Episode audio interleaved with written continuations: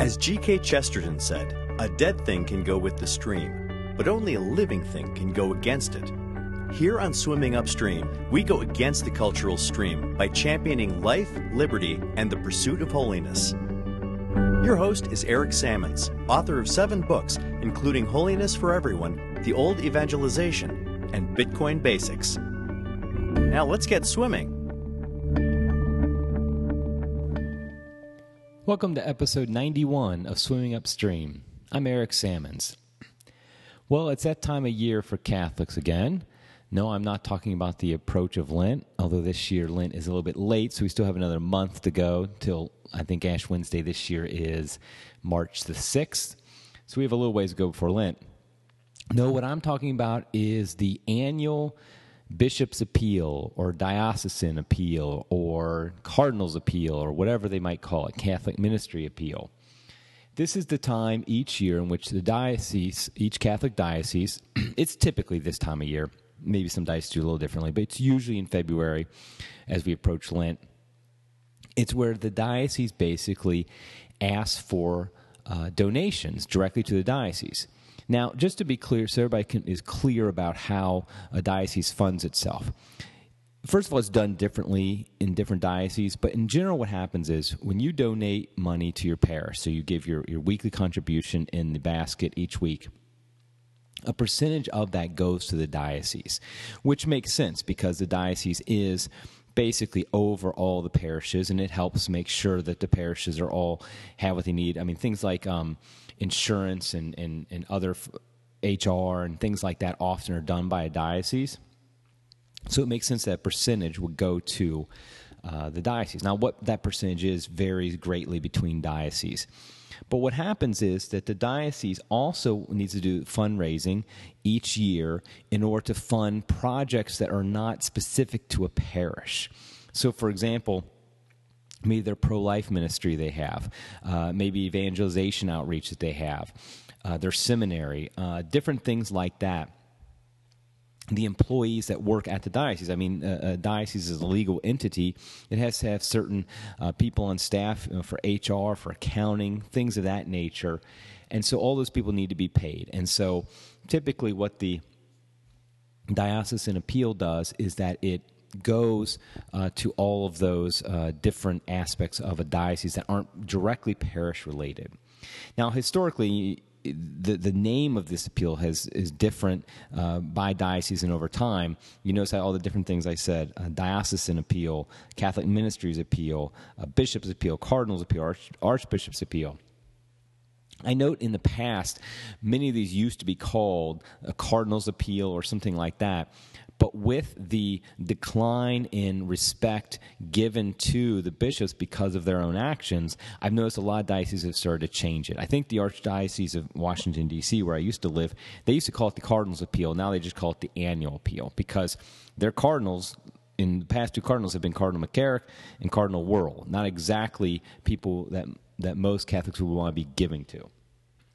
Now, one thing to note about the diocese, my own personal connection to it, for five years I worked as a director of evangelization for a diocese. And so the diocesan appeal directly benefited me. I mean, paid my salary essentially. And so obviously, uh, I've not always been opposed to diocesan appeals, uh, and I've had uh, I've given to diocesan appeals in the past, and I think that they can be given for good work. For example, the pro life work done by a diocese or a seminarian fund, things of that nature. I can understand, and I, and I accept the fact that often diocesan appeals, the money goes to good things. And and again, like I said, in the past, I've often given to the diocesan appeal the various dioceses I've lived in. The past twenty years, I've lived in basically three dioceses: the Archdiocese of Washington D.C., the Diocese of Venice in Florida, which that's where I actually worked, and then the Diocese of um, the Archdiocese of Cincinnati, which is where I live now.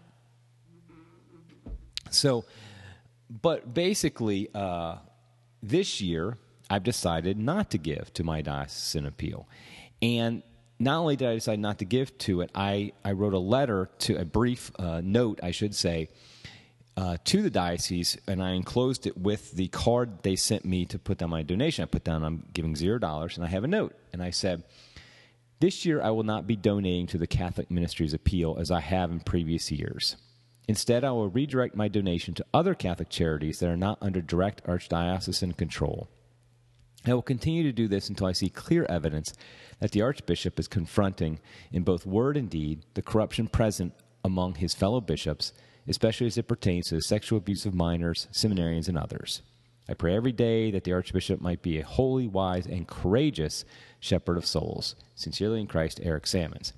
Now, a couple things to note. First of all, I tweeted out a picture of that note uh, about a week ago, right before I sent it out, and I was I was a little bit surprised by how many people uh, responded to it. I got probably my, some the most ever likes and retweets I've ever gotten on a tweet from that. It really did strike a chord with many Catholics that many others had been considering doing or were going to do it, and it really kind of spoke to them.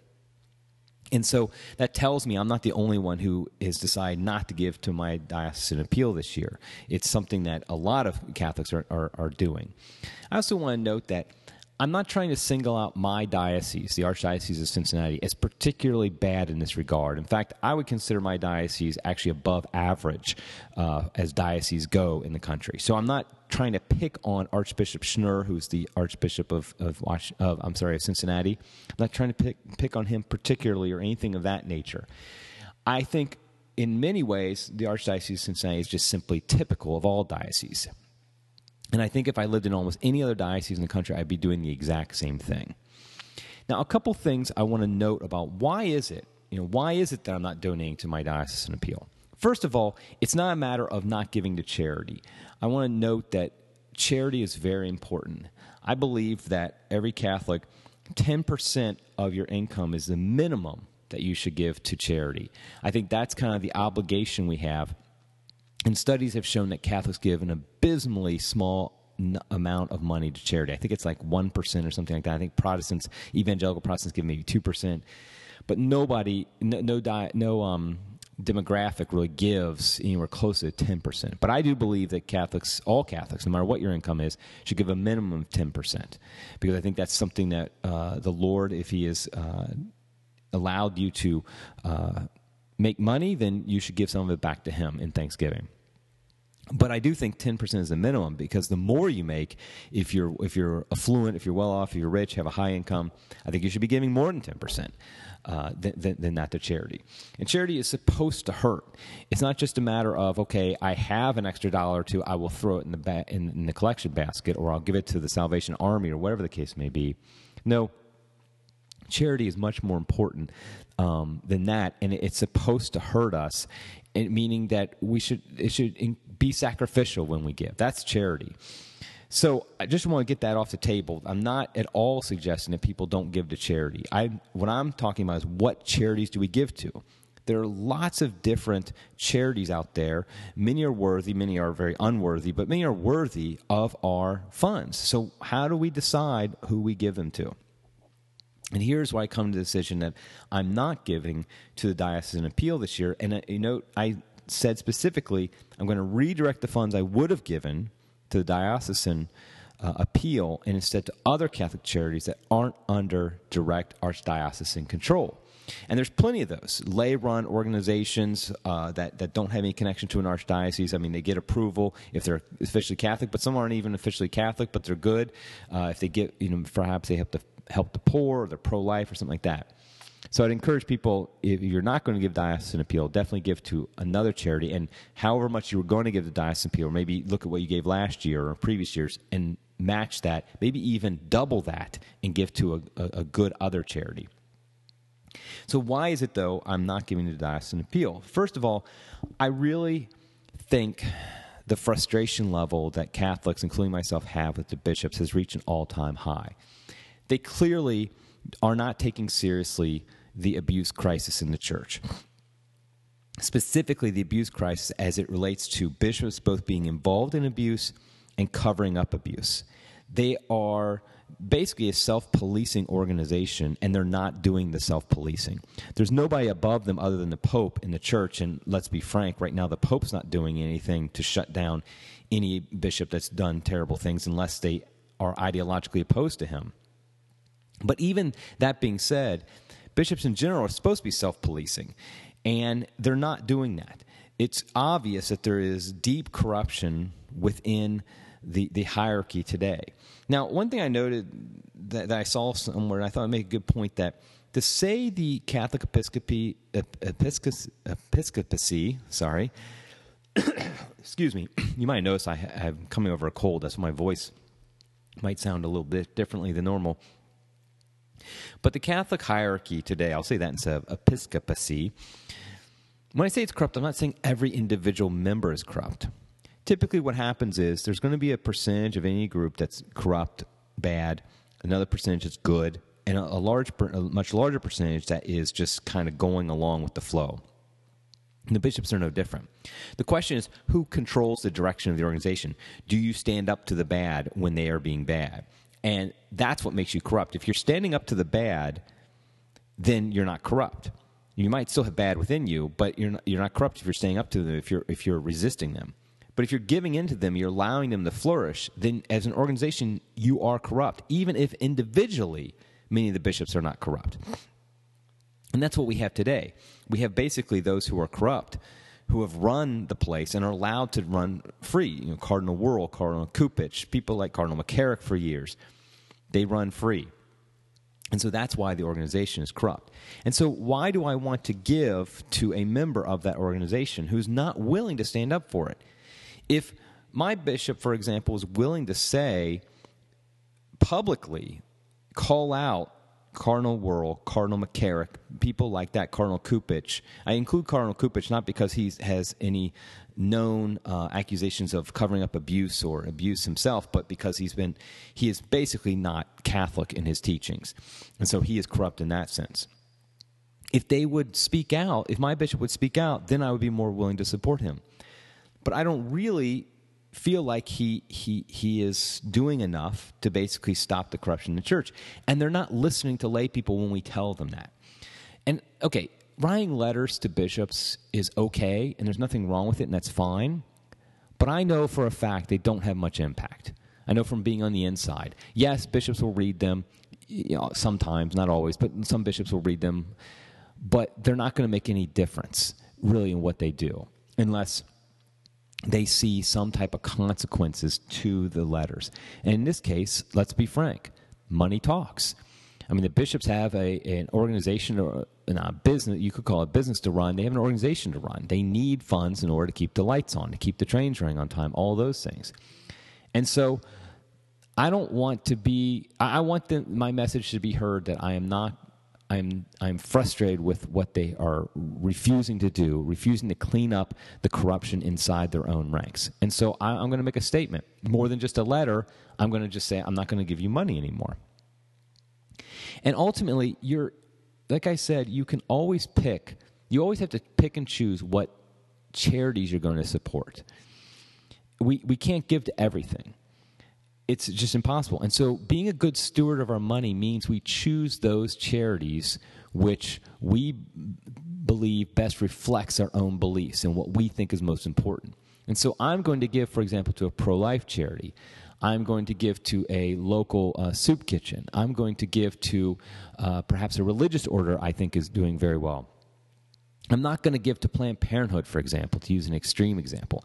I'm not even going to give to good organizations that aren't fully in line with what I believe. So, for example, maybe there's a Mormon charity that, that maybe does some decent work. I'm not going to bother giving to them because I can give to a Catholic one that's going to that, that I support even more. It's not to say necessarily that the Mormon charity does bad work. If maybe it helps support or something like that, fine. But I'm going to give to those charities that reflect my values, my beliefs the best. And if I'm frank with myself, I have to say that the institution uh, while I support completely the institution of the episcopacy, I support the institution of bishops. I do not support the men who are currently bishops. I believe, on a whole, and I think this maybe, I can't say a percentage, maybe 95%, maybe higher, maybe 99%, they must be radically reformed. And when I say radically reformed, I don't mean it in the Protestant Reformation way of reforming the institution, reforming the structure. What I'm saying is that they need to be personally reformed. they need to reform themselves, have a conversion, frankly, because if you know that one of your fellow bishops is abusing seminarians, is uh, abuse, you know, covering up abuse, something like that, and you do nothing, I would argue that you need to be personally converted because a a disciple of Jesus Christ would not allow that. They would stand up to it in some way. I'm not even saying necessarily how they would do it, but they would stand up for it in some way. And we just don't see that happening with any of the bishops today. And so, why should my hard earned dollars, which are a sacrifice to give, I have a family to support with my money, I'm not, I'm not like uh, independently wealthy or anything like that. And even if I was, it's still hard earned money, no matter how much money it is. And so, why should I use that money to support men who are clearly either corrupt themselves or allowing corruption to flourish? Now, I know there are objections. There will be Catholics who object to my position here, to those who say we should not give to our, our bishop's appeal, our diocesan appeal. And I, I understand that, and people of goodwill can disagree on this. I think some of these objections, which I'll go through here in a minute, I think, I think they have valid points. I mean, I disagree with them ultimately, but I do think I understand where they're coming from. And ultimately, this is, of course, a prudential matter. This is not a matter of faith. I mean, I think if you gave money to Planned Parenthood, that would be a matter of faith that you're actually going against uh, morality, uh, Catholic morality, and so that would be a sin. I don't think it's a sin to give to your diocesan appeal. I don't think it's a good idea, though, to do it. I think it's. I encourage all Catholics actually to boycott and not give to the diocesan appeal. Now, what are those objections, though? The first one is that it harms good causes. I mean, the first one you think of is the seminarians. Do you not want more priests? Of course you do. Or a lot of times, the uh, diocesan appeal uh, supports pro-life ministry. Obviously, we want to support those things, something like that. When I was working as director of evangelization, I would have argued that hey, you need to support my work in evangelization. However, a couple things. First of all, I'm not saying don't give money to good causes. You're giving it to alternative causes. So, for example, you're giving it to a, an independent pro life organization or an independent evangelization organization, or even a seminary that's of uh, a religious order, giving to the seminarians of a religious order, not a diocesan one. So, there, your money is still going to the exact same good things that they were going to before. They're just different, uh, different people who are running it. So, that's the first thing. Secondly, uh, uh, about that objection. The second thing I would say is I think we need to question how much a diocese does. I wrote an article, I don't know how long ago, it was a while ago at 1 Peter 5. Let me look, I have the date here, back in September, where I basically argued that we need to trim the fat in most dioceses. I actually went through an archdiocese, Cincinnati again, not because I'm picking on it, just because I live here. I looked at all the different ministries they have, and I found that they have a large number of ministries that don't need to be done by the diocese. I think I counted 46 total ministries and offices within the, the um, diocese.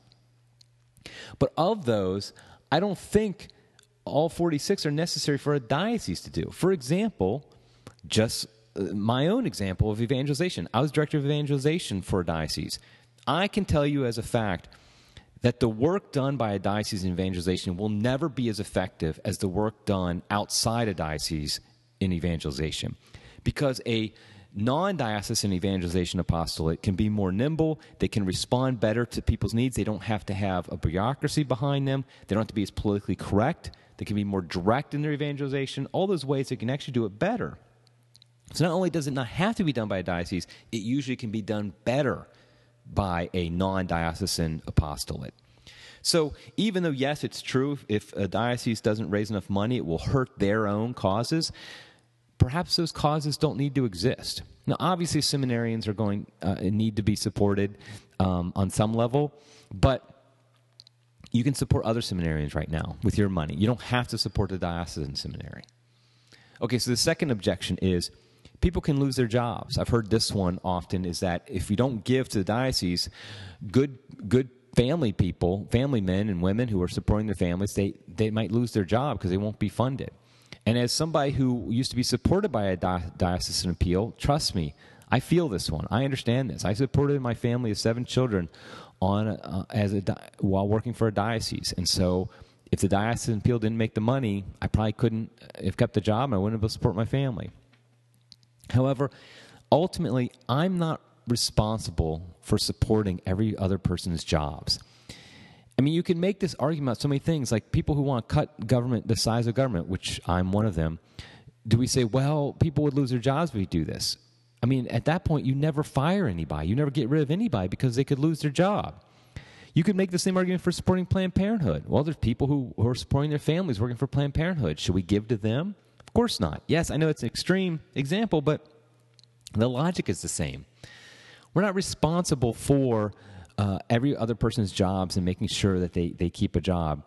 If they lose their jobs, hopefully they will find a job with an independent uh, apostolate that does the same type of charity if they have an expertise in that. But I'm supporting them just because they can't find a job anywhere else. Is that really good use of my money? Again, we need to give to charity, but the point of giving to charity isn't to keep people in their jobs at those charities, it's to help those in need, truly in need. And so, yes, I understand people could lose their jobs, obviously I'd, the one I'd want to lose their job the most is probably the bishops and be replaced with somebody. But if people lose their jobs, I am sad for them, empathetic towards them because again, I was in that situation. But that's not ultimately why we give to charity. So I think that that's not really a consideration. And the, th- the third objection is probably the most powerful is that is that bishops, if they don't raise money through diocesan appeal, they'll get the money from you anyway because they'll just tax your parish anyway. They'll tax your the, the, their parishes more, or they'll raise money. You know, they'll get government funding or something like that. And that's true. The last person to be directly impacted by not giving money to diocese is the bishop himself. Even bishops. I'm not saying bishops are all trying to live in luxury. I don't think that's true. But they're not going to be directly impacted that much because they can just tax the parishes more, get more, take more money from the parishes if they don't raise it through the diocesan funding. And that is true. But a couple things. Number one is I simply can't control that. It's like the, the perennial question of when you, should you give money to the beggar on the street? Well, no, because he's going to use the money for alcohol or drugs, something like that. Well, I would just say you can't control that. You can't know exactly how the money is going to be used. If it's an obvious situation where somebody's obviously high or something like that, and, you, and you, they ask for money, and it's an obvious story they're making up, sure, you don't have to give it to them because you know it might be used poorly. But you can't control what other people do with your charity. Your duty as a Catholic, as a Christian, is simply to give, not to control everything. Yes, we use our minds and our reason to try and do as best as possible. Like I just said, we, that's why we give to charities we think are doing the best with the money. But we can't control everything. So if a bishop decides, because of the fact that we no longer give to his appeal, that he's just going to tax parishes more, well, I mean, we just can't do anything about it. It still impacts their power. They still get a message that, wow, people are really not supporting what I'm doing. Maybe I need to change. And of course, some people would decide not to give to their parish. And I understand that. I, I still give to my parish, and I understand some of that money goes to the diocese. But I really support the priests in my parish, and I want them to, to be able to do their work. I think they do very important work. And so, yes, I do still give money to my parish, knowing that some of that goes to the diocese but I'm not going to give extra to the diocese. If the bishop, for, bishop forces that, I, I just can't do anything about it. So, and that, so that's those are the main objections that I hear when it comes to whether or not uh, we should stop giving money to the diocese, boycott the diocesan appeal. Ultimately, I think it comes down to a question of when you have these objections, at what point do you say enough is enough? What will it take for a Catholic, for Catholics to decide, no, I'm not going to support these bishops anymore because of how terrible it is. What do they have to do? Does your bishop have to literally be caught abusing somebody, uh, maybe you know abusing a seminarian for you to no longer give to him, or would you still give to him because of the fact that there's good causes in the diocese? I mean, uh, don't we at some point have to say, no, we're not going to support this? I feel like there has to be at some point we draw the line and just say, okay, I'm not going to continue to give money to these men who are doing these terrible things. For me, I feel like we've already reached that point. We reached it last summer. And I think some people reached it before that, and I think some people still haven't reached it. I get that. But I encourage you to really look at yourself and look at the money that you give away, the donations, the charity that you give, and ask yourself, what's the best use of that charity? Is it the diocesan appeal, which is implicitly supporting a bishop who's likely doing nothing about the, the crisis in the church right now, is likely supporting ministries that are less efficient and less effective than uh, non diocesan apostolates. And often, let's be honest, some of these things that they do aren't really that great. I mean, they actually are anti. I mean, I wouldn't say anti-Catholic, but they don't help further the Catholic faith. I mean, they're poorly done. I mean, you, have seen catechetics, evangelization, and other work done by a diocese. How terrible it is at times. Do you really want your money going for that? So for me, I've reached that point. And so until I see, as I told, as I told our archbishop, until I see clear evidence that he's going to stand up to the corruption that's happening within his ranks, I'm simply not going to give to his appeal. I will give to his appeal when I see that clear evidence that he's standing up, truly standing up to the corruption within the ranks of the hierarchy. Until then, the, the hard earned money I make, the charity that I'm going to take from it, is going to only be to organizations that I can directly count on. And for me, that's local. I'm, I'm sticking with local charities almost exclusively and giving to evangelization efforts, pro life efforts, help for the poor efforts, uh, seminary, but seminary for a religious order. These things I, I support directly, but I want to do it in a way that's not directly tied to a bishop who is not doing everything he can to end the corruption happening in the Catholic Church right now.